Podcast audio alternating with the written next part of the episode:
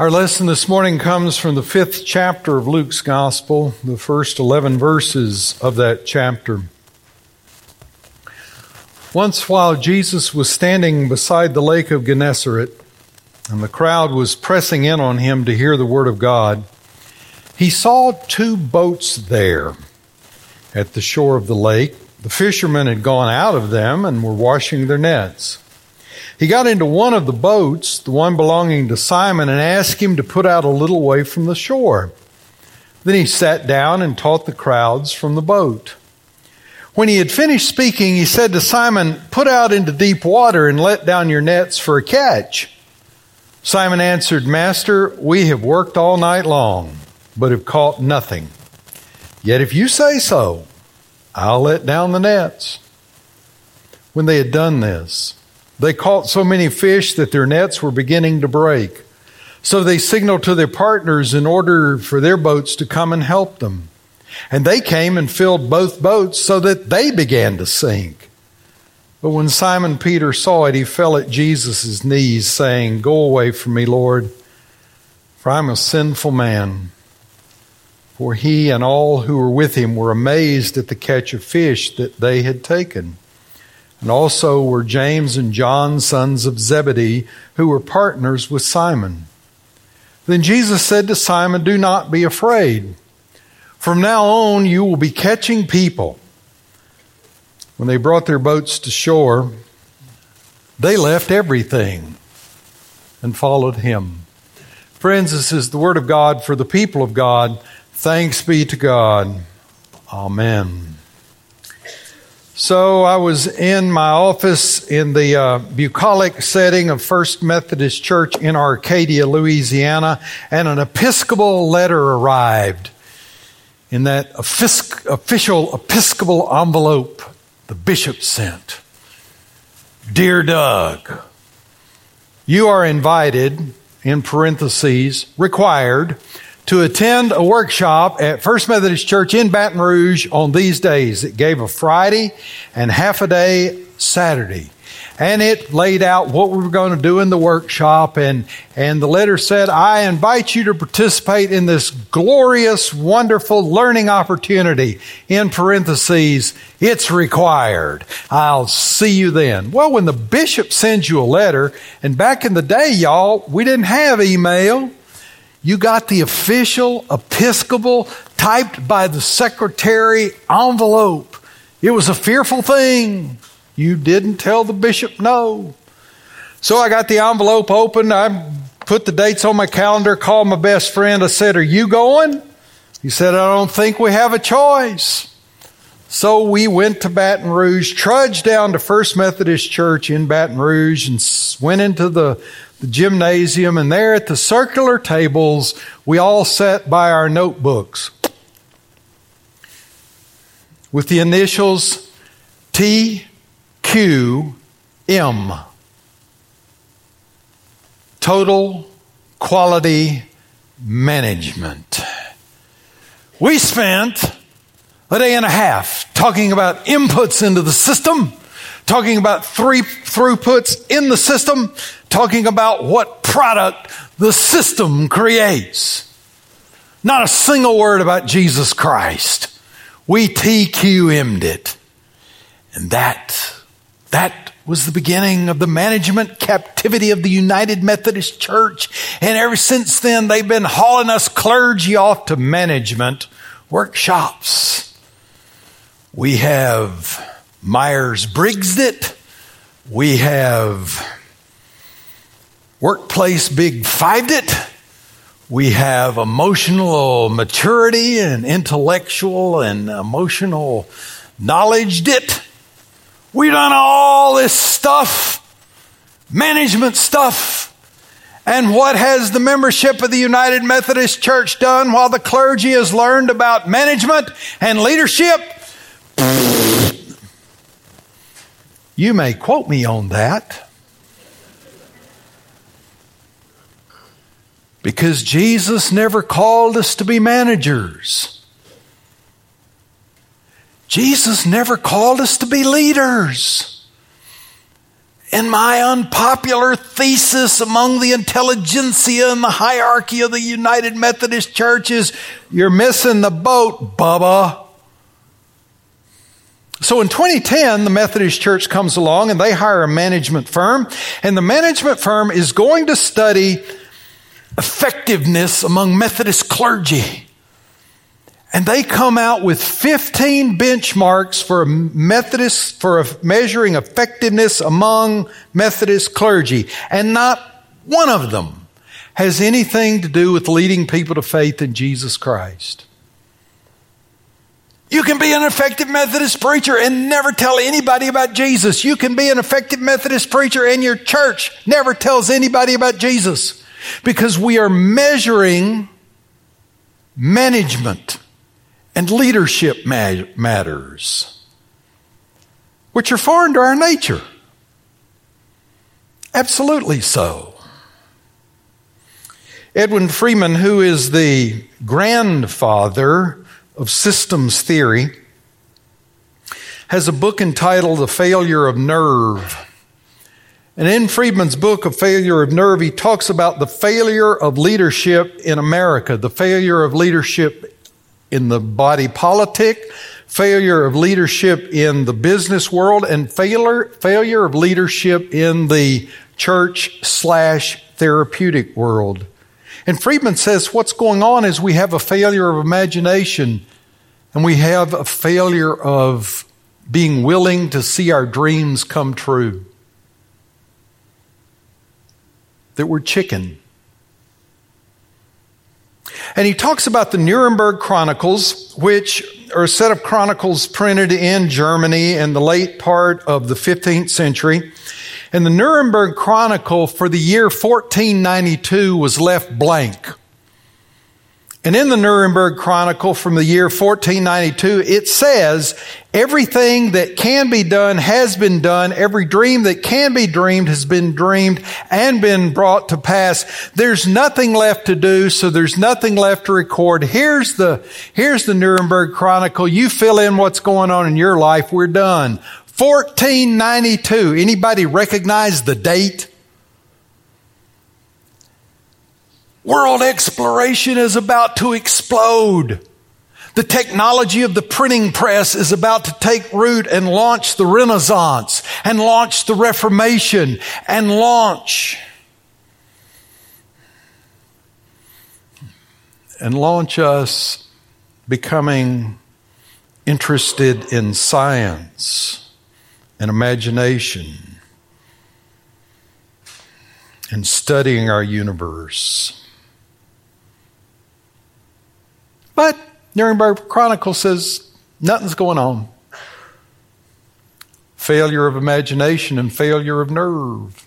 Friedman in his book also lists, and it's sort of an aside, he talks about the Civil War in the United States, and he says that what led to the Civil War indirectly was the dysfunction of the five presidents before Abraham Lincoln, Polk, Taylor, Fillmore, Pierce, and Buchanan. He says of the five, they were all lousy presidents and to a person, basically lousy people. Dysfunction of leadership. So, what about Jesus? We're church people. We should be following Jesus. Can we echo Christ's leadership style? Can we do some of the things that Jesus did as a leader? Can we replicate it?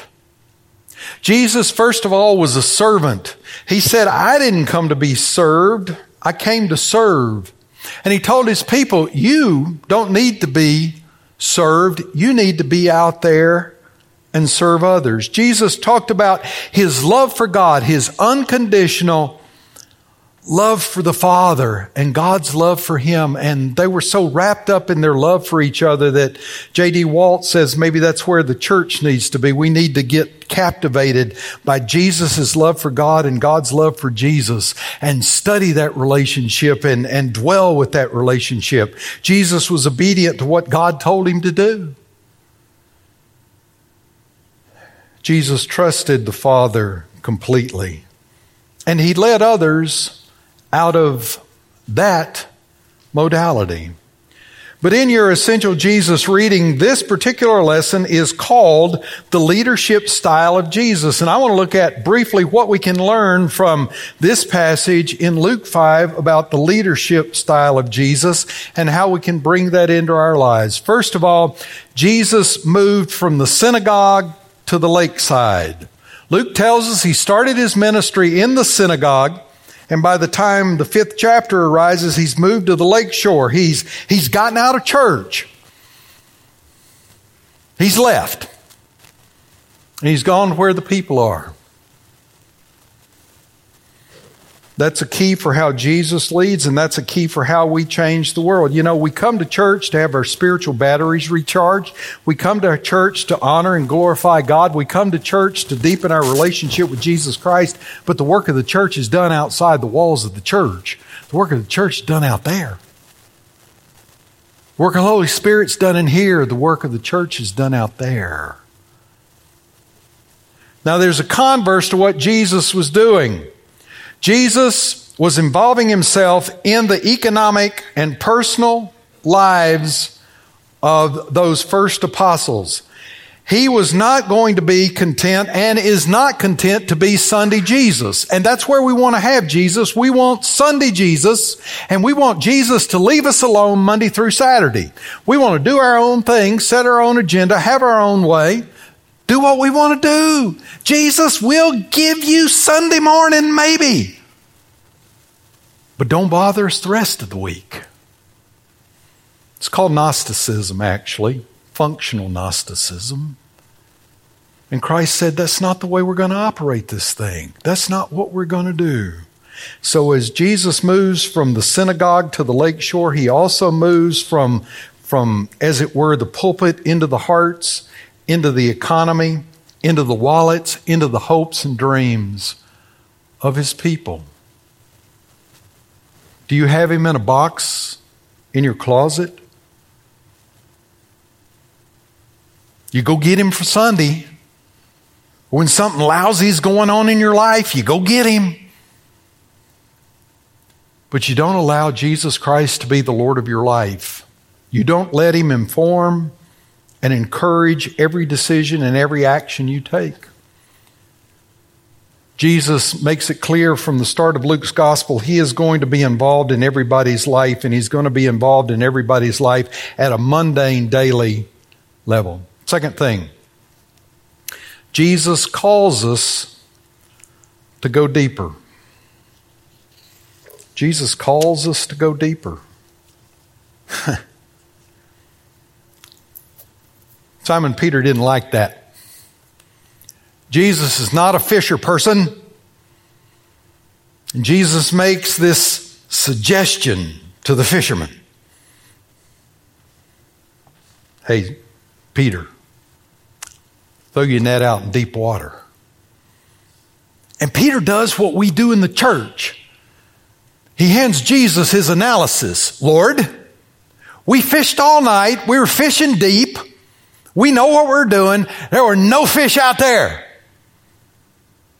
Now, in today's culture, we would worry that Jesus was not being empathetic to Simon Peter. Oh my, oh my, oh my. But Jesus cast a bold vision and said, Peter, go deep. Throw the net out there. One of the nudges we have to deeper water may be our disappointment. Disappointment as a nudge to deeper water and going deeper. Lord, we worked hard, we didn't catch anything. Or as I've heard it expressed in the church, I've been faithful for all these years and what difference has it made? Do you ever feel that way? That your religion is a load and a lift? We start out our Christian life with high hopes and great expectations. We believe in a God who can do anything but fail. And then the illness strikes or divorce happens and death comes, jobs disappear, and God doesn't seem so mighty all of a sudden. And today we're torn between the desire to quit and the courage to carry on. Or we've given ourselves to church service and invested ourselves in church systems and we've endured our blows from church politics and it's all taken a toll. We've hurt so much that we become uncaring, unconcerned, unexcited, unmoved, and untouched. Today we feel like apathetic owls. We simply don't give a hoot. Somebody needs to tell us to do something different, to change, to go deeper. Are you discouraged? Are you disappointed? Throw the net out deeper. Get out on the edge of that limb and have a little faith. Yeah, I know you hear the limb cracking. I know it sounds scary out there and there's a lot of bumping and bouncing when you get away from the trunk of the tree, but step out there. John Ortberg talks about a church member named Ralph. Ralph's native tongue was complaint. Even in a sea of happiness, Ralph could find the silver lining of unpleasantness. He had a gift. He felt it was his calling. He could see the bad side of everything. And his main complaint was that the music was too loud. He would go up to visitors, people he had never met, and he'd see them after the church service, and he would say, Don't you agree the music is too loud? By the way, my name's Ralph. John Ortberg said that he got a call one day from OSHA, Occupational Safety and Health Administration, talking about the sounds of decibels at an airport and music concerts, and that they needed to investigate a complaint from the church. Ortberg said, I knew it was Ralph. The problem was nobody at the church believed Ralph could change, so he didn't change. Someone should have called him into a deeper life of discipleship so that his mind could be on higher things. Instead, they just let him be disappointed and disillusioned. Ralph needed to be pushed out deep and let his net out deep for a better catch. Another nudge to deeper water is desire. There's a spiritual hunger in America that's taking place. Oh, we're, we're not a religious people anymore, but boy, we are spiritual. We'll worship almost anything on a website wild animal, crystals, whatever. We'll adopt it. But what I want to know is do we believe the words of Jesus when he says, Blessed are those who hunger and thirst after righteousness, for they shall be filled? Do you have in your soul a deep desire to know God? Do you want the Holy Spirit to so fill you that the process of sanctification becomes something you just can't wait to experience every morning? Do you want to make Jesus the Lord and Savior of your life completely and totally? Do you want to walk with God? Well, we've got spirit, we've got small groups around this place. You can find one. We've got prayer groups around here and you can find one. We're going to let you know during Lent how you can find one and we're going to do things during Lent to deepen your discipleship, to deepen your discipleship. What did I say that you needed? You needed to get disappointed with some of the things going on in your life and you need to develop a holy desire for God. You're going to start seeing this. This is just the cover of what you're going to start seeing. Some of you Methodists might recognize it. It's the old time and talent survey. It's where you volunteer for things in the church. Oh, I knew he was going to get. room. How can you go deeper with being an usher? You can get close to Jesus being an usher in the Methodist church. But what we're going to do, the very first thing we're going to do is we're going to ask you to take a spiritual gifts inventory. We want to know what your spiritual gifts are. And then we're going to give you a way to match your spiritual gifts with volunteer opportunities in the life of the church. Man, wouldn't it be neat to serve out of your spiritual strengths? Wouldn't it be great if you had the gift of teaching? That the spiritual gifts inventory affirmed you had the gift of teaching? And you said to the church, I want to be a teacher. Seventh grade boys don't have a teacher. I want to be a teacher. Can you imagine? So we began as a church during the, the time of Lent this journey into deeper water, this journey into to moving our faith deeper in Jesus Christ. So Jesus as a leader has said, I'm going where the people are going. He's gotten out of the synagogue. He's gone to the lake shore. He's engaged himself in their lives. He's called them and us to go deeper. Go deeper. But I'm comfortable right here, Lord. I'm comfortable. John Wesley said, Our societies were formed from those who were wandering upon dark mountains that belonged to no Christian church, but were awakened by the preaching of the Methodist. The Methodists who have pursued them through the wilderness of the world to the highways and the hedges, to the markets and the fairs, to the hills and the dales, who set up the standard of the cross in the streets and lanes, in the cities and villages, in the barns, in the farmer's kitchen. All of this done in such a way and to such an extent as has never been done before or since the apostolic age. And Wesley was right. The Wesleyan revival is still going on 300 years later.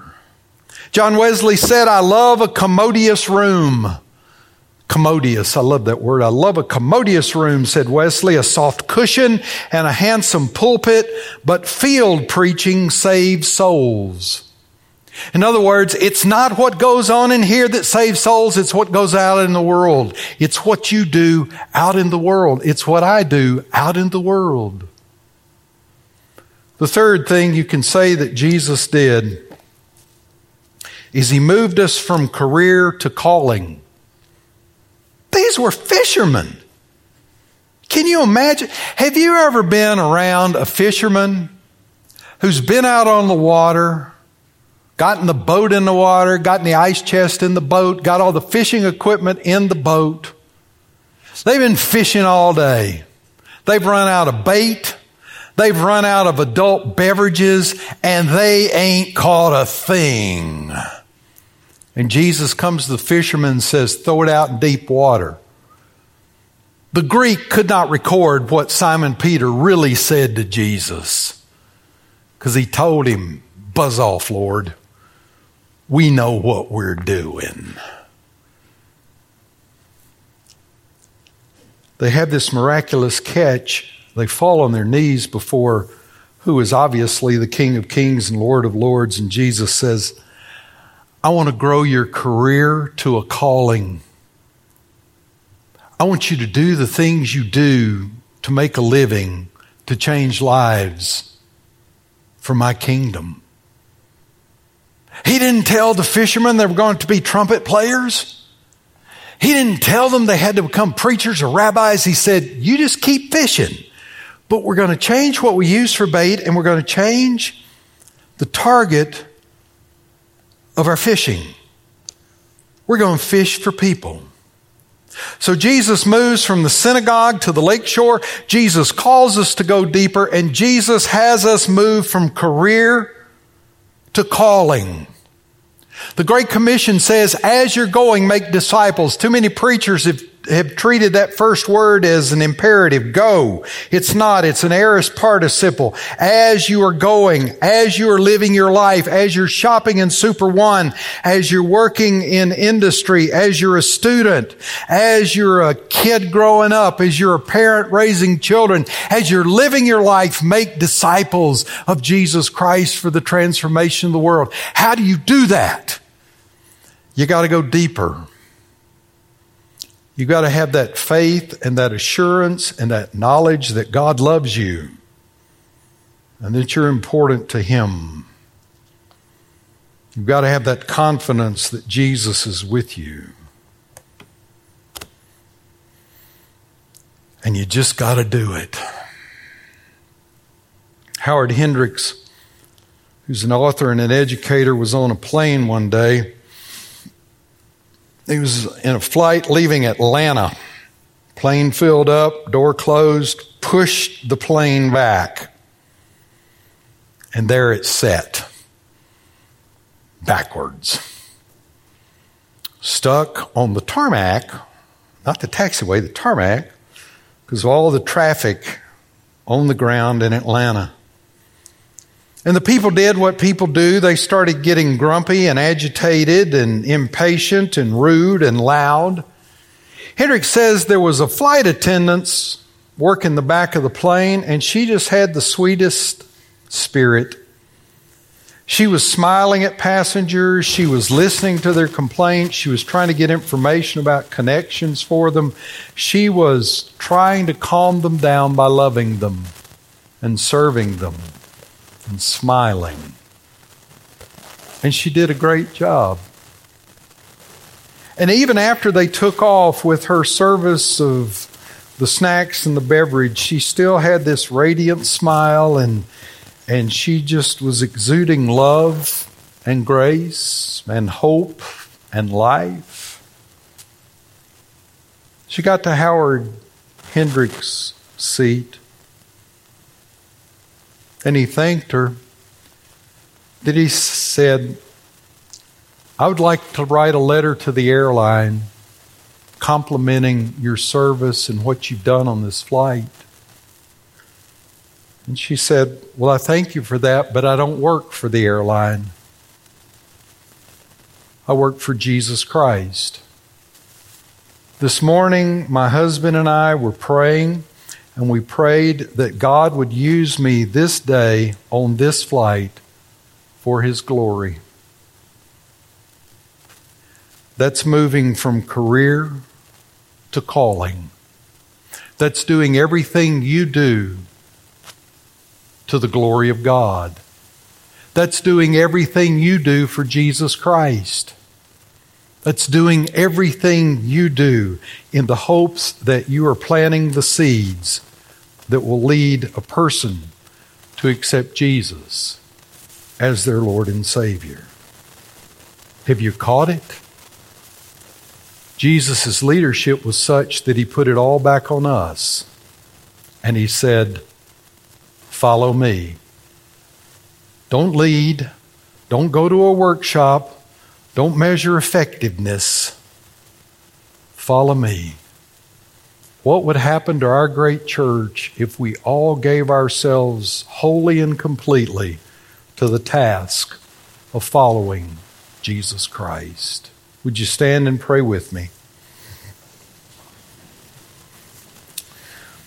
Oh Lord, you are our hope and vision, and we pray that we have the strength and the faith and the hope to follow you wherever you lead us. Bless us in that task in Jesus' name. Amen. Thanks for listening to the Trinity Podcast. To find out more about Trinity, visit us online at www.trinityruston.org.